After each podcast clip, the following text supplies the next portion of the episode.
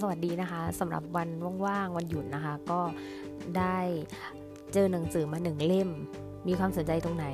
มีความสนใจตรงที่ท่านผู้เขียนนะคะได้ให้ชื่อว่าเผยรหัสลับ DNA คนเก่ง เปลี่ยนตนเองสู่ยอดมนุษย์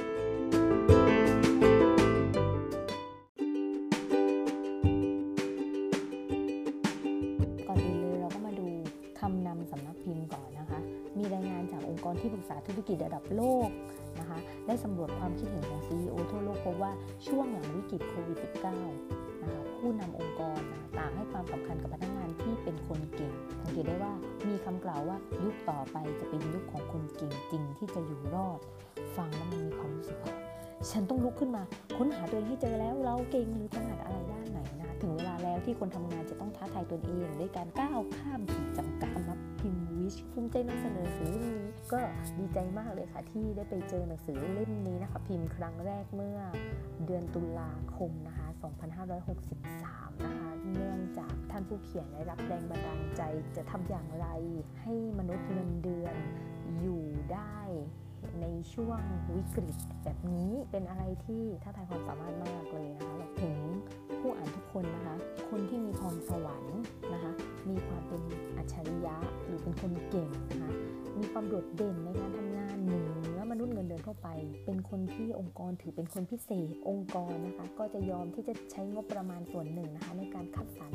แสวงหาคนกลุ่มนี้มาเพื่อมาร่วมงานนะคะโดยผ่านบริษัทการจัดหางานนะคะหรือ CEO นั่นเองนะคะยอมจ่ายเงินเดือนนะคะในอัตราที่สูงกว่ามนุษย์เงินเดือนทั่วไป นอกจากนี้องค์กรยังลงทุนในการพัฒนา สูตรฝึกอบรมทั้งในและต่างประเทศ ศึกษาดูงานนะถึงแม้แต่จะส่งให้ไปเรียนต่อในหลักสูตรพิเศษนะคะในของมหาลัยชั้นนำนะคะทั้งทั้งในและต่างประเทศเลย คนเหล่านี้นะคะคือกลุ่มคนที่ท่านผู้เขียนนะคะก็ได้มีโอกาสสัมภาษณ์นะคะแล้วก็เห็นเส้นทางในการทำงานตลอดระยะเวลา 20 ปีเลยนะคะท่านผู้เขียนก็เลยนำประสบการณ์เหล่านี้ในเมื่อเกิดสถาน การณ์วิกฤตโควิด -19 นะคะในเมื่อปีคศ2020นะคะที่ผ่านมาผู้เขียนนะคะจึงอยากเขียนหนังสือเล่มนี้เพื่อแบ่งปันประสบการณ์ตลอดระยะเวลา 20 ปีนะคะที่อยู่ในอาชีพนี้ด้วยใจรักนะคะเต็มเปี่ยมไปด้วยคุณธรรมจริยธรรมมาโดยตลอดชีวิตการทำงานเลยนะคะลูกค้าของผู้เขียนนะคะเกือบร้อยเปอร์เซ็นต์เลยนะคะก็เป็นองค์กรข้ามชาติ ชั้นนำเลย อันดับต้นๆในอุตสาหกรรมนั้น นี่คือหนังสือเล่มนี้ก็เปรียบเสมือนคัมภีร์ชีวิตในด้านการทำงานนะคะเป็นตัวช่วยนะคะในการกำหนดชะตากรรมของของของผู้อ่านอ่านไปคิดไปทบทวนไป เจอคำไหนเจอแนวทางไหนในการที่ทำให้พัฒนาตัวเองขึ้นมาได้ก็มันมันมันมีแรงค่ะพออ่านแล้วมันรู้สึกว่าเอ้ยฉันไม่มีหวังแล้วเว้ยฉันถึงวิกฤตมันจะมาช่วงหลังวิกฤตมันจะต้องมีอะไรที่ดีขึ้นว่าอะไรประมาณนี้ค่ะ ก็เสริมแรงกันเข้าไปหากำลังใจอะไรให้ตัวเองมันอยากทำอะไรให้มันสำเร็จเข้าไปนะคะหนังสือเล่มนี้ก็ถือเป็นคู่มือและเป็นตัวช่วยสำคัญสำหรับผู้ที่ มีโค้ดทางด้านอาชีพ บางคนนะคะก็ที่ไม่ได้เป็น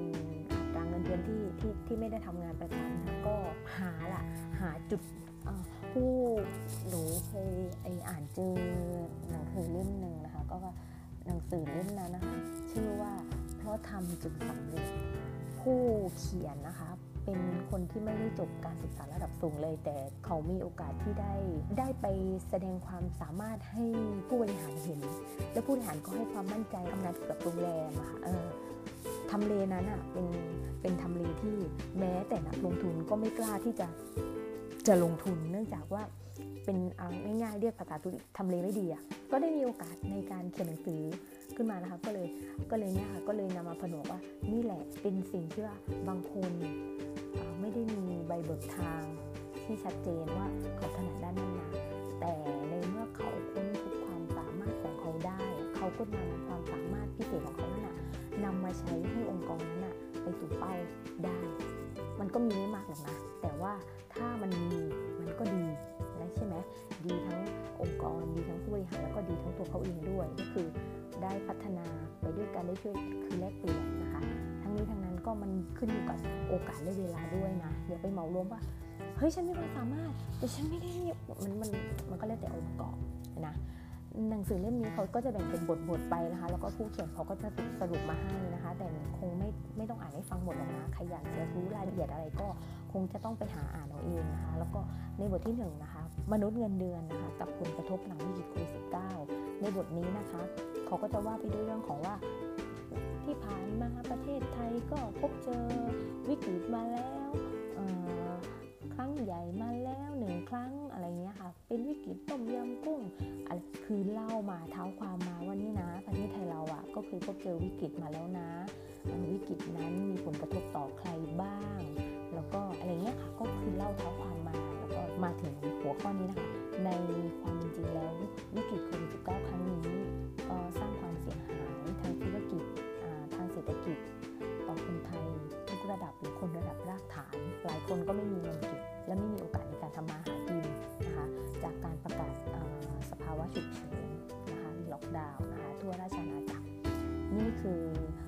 ควบคุมสถานการณ์การแพร่ระบาด หนังสือเล่มนี้เขาเขียนไว้เมื่อ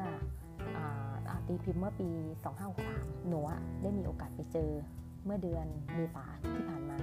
นะคะ ก็ได้มาทำความเข้าใจมาลองอ่านดูว่าเออมันมันมันเห็นมันเข้ากับสถานการณ์ดี ก็เลยลองอ่านดูค่ะ พออ่านแล้วก็ก็ก็ใช่อยู่ค่ะ แนวคิดต่างๆ ก็นำให้เราพัฒนาตัวเองได้ จากวิกฤตต้มยำกุ้งก็มีข้อดี คือคือคนรวยก็จะมีความระมัดระวังในการใช้เงินมากขึ้น กู้ให้น้อยลงลดสร้างหนี้ แล้วก็ส่วนวิกฤตโควิด -19 ในครั้งนี้นะคะ แม้ความมั่งคั่งจะลดลง แต่คนรวยก็ยังมีเงินใช้และมีโอกาสหาหนทางในการสร้างรายได้ แต่ภาพรวมของเศรษฐกิจไทยในช่วงวิกฤตโควิด -19 นี้นะคะ ธุรกิจที่ได้รับผลกระทบมากที่สุดคือธุรกิจขนาดเล็ก ส่วนธุรกิจขนาดใหญ่ก็ยัง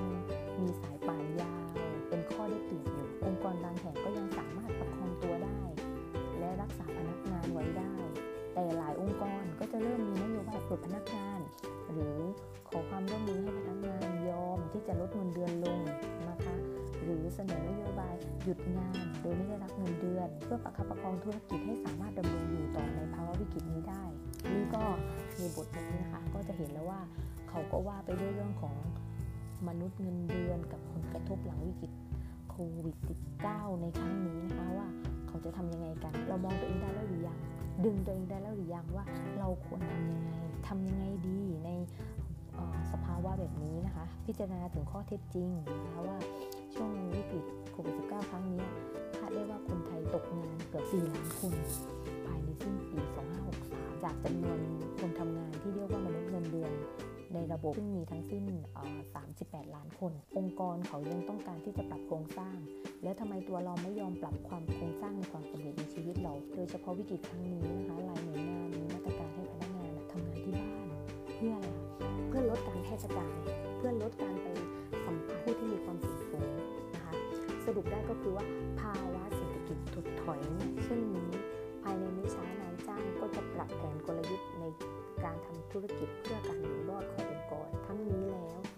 จะทำอย่างไรล่ะ ให้เรามุ่งไปสู่ธุรกิจเหล่านี้แทน เพื่อลดความเสี่ยงในการปรับโครงสร้างในอนาคตแต่ถ้ามนุษย์เงินเดือนนะคะพันเก่งหรือหรือเรารู้ตัวเองเราหาความสามารถตัวเองเจอแล้วเนี่ยก็ไม่ต้องกลัวเลยที่จะตกงาน เพราะองค์กรหลาย ๆ แห่งเขาก็ยังต้องการต้องการคนเก่งเพื่อที่จะช่วยอะไรคะช่วยประคับประคองฟื้นฟู แล้วก็ดึงบริษัทของเขาดูขอความคิดเห็นส่วนตัวเลยนะ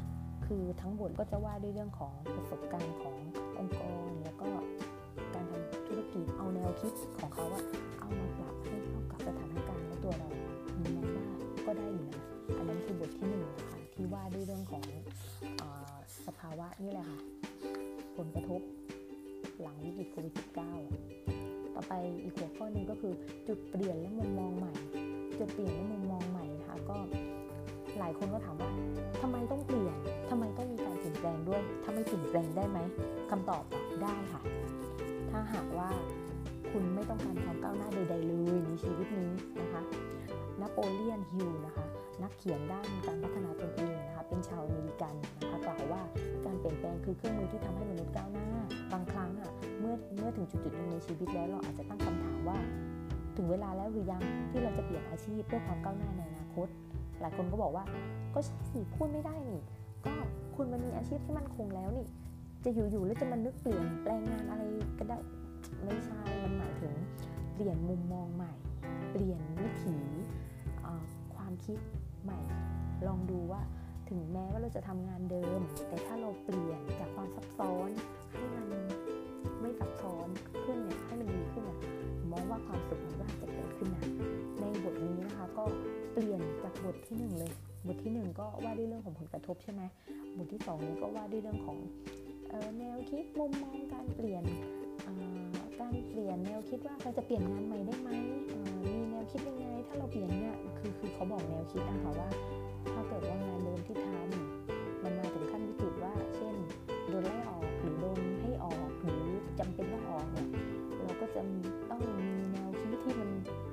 หรือคูณอะไรที่มันเพิ่มขึ้นนะนะอย่าให้มันเป็นทุกข์ในส่วนนั้นนะคะท่านผู้เขียนก็ได้นำแนวคิดของนักปรัชญาวิลเลียมเจมส์นะคะนักปรัชญาและนักจิตวิทยา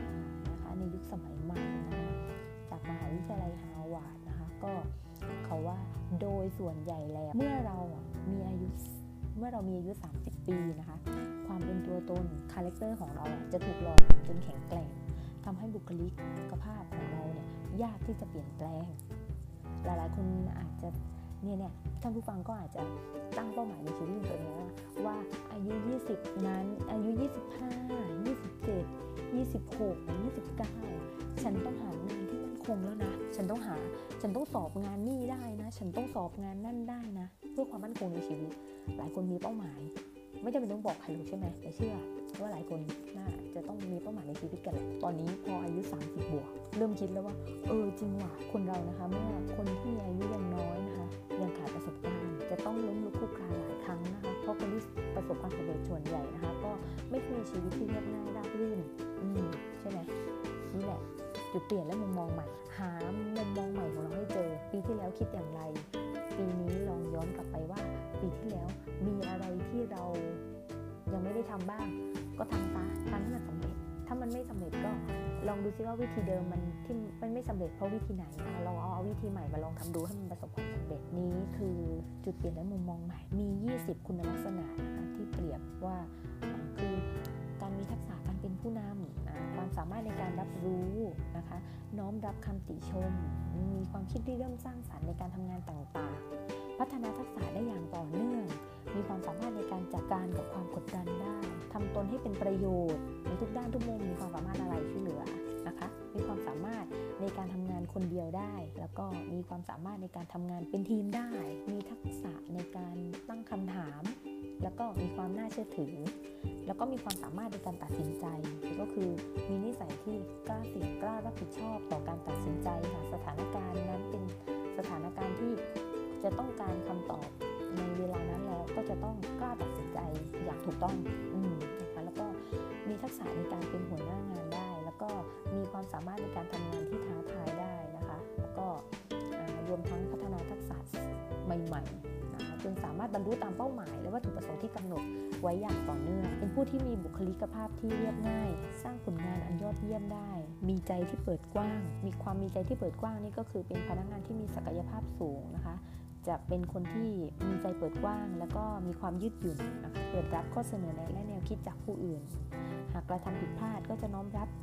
แล้วก็ยอมรับผิดนะคะแล้วก็ยินดีที่จะแก้ไขในข้อผิดพลาดที่จะเกิดขึ้น แล้วก็มีความสนใจนะคะในบริษัทจะให้ความสำคัญนะคะในภาพรวมขององค์กรนะคะมากกว่าการสนใจในเรื่องของตนเองนะคะต้องการต้องการเรียน ในองค์กร แล้วก็วิธีการนะคะที่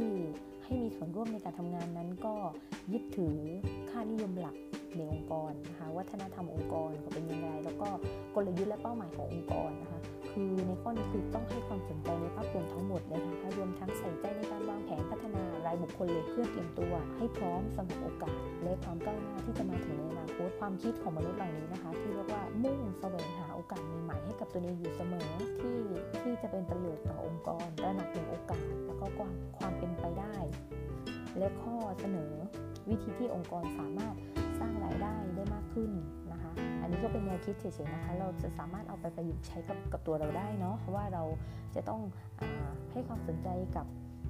บริษัท ให้ความสนใจกับในองค์กรเราในโรงเรียน ในสถานศึกษาในมหาวิทยาลัย ในในบ้านในครอบครัว ในสมาคมต่างๆ ในกลุ่มในชมรมเนี่ยเราก็ต้องให้ความสนใจในภาพรวมทั้งหมด โดยรวมแล้วเป็นส่วนหนึ่งของความสำเร็จ อีกข้อหนึ่งก็คือมีแรงบันดาลใจ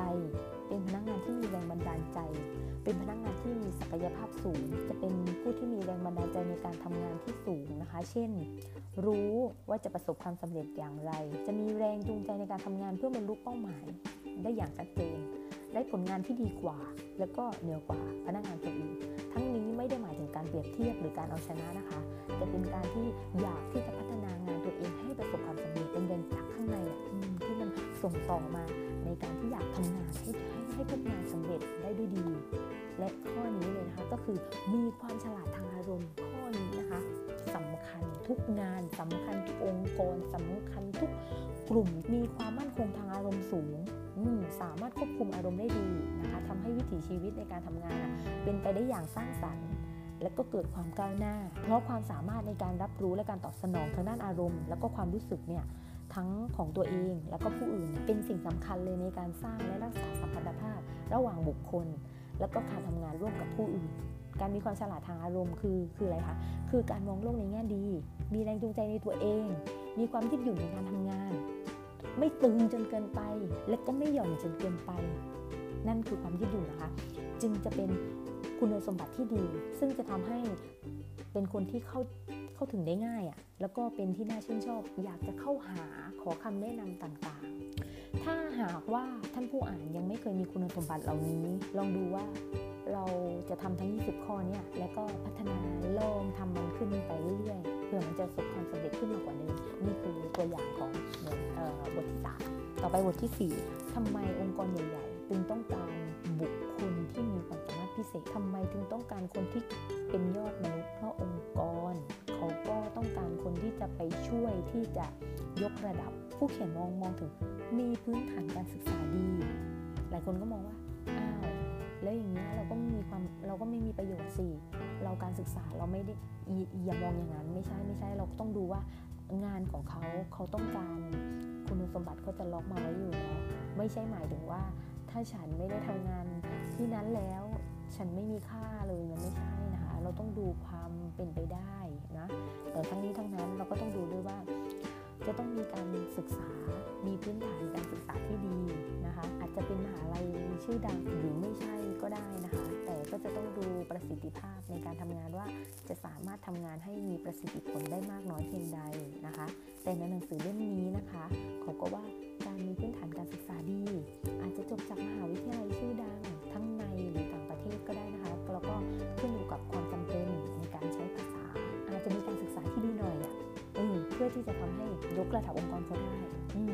แต่ว่าเมื่อต้นทุนชีวิตเรามีไม่เท่ากัน ก็จงพยายามฝึกฝนเรียนรู้นะคะ อย่างจริงจังเพื่อจะได้พบความสำเร็จ เพราะความสำเร็จของผู้ที่มานะพยายามนั้นอยู่ไม่ไกลผู้เขียนก็แให้กำลังใจหลายคนที่กำลังน้อยใจอยู่ตอนนี้นะคะ เกรดต้องดีด้วยยิ่งดีมากเลยสำหรับบางองค์กรเขาก็ดูเกรดเกรดไม่ได้หมายถึงว่าคุณฉลาดมากนะแต่มันหมายถึงความรับผิดชอบ ความอดทน ความมีการวางแผนในการทำงาน ซึ่งให้ได้มาการันตีด้วยเกรดว่าคุณสำเร็จแล้ว มีประวัติในการทำงานที่ดี จากองค์กรที่มีสภาพแวดล้อมคล้ายกัน นี้ในฐานะที่ถ้าทำงานด้านธุรกิจนะ แต่ถ้าเกิดทำงานในรูปแบบอื่น เราก็จะต้องดูประวัติ เปลี่ยนงานบ่อยไหม ปลี่ยนเพราะอะไร อาจจะตอนสัมภาษณ์อาจจะทราบเหตุผลว่าที่เปลี่ยนงานบ่อยอะ่ะ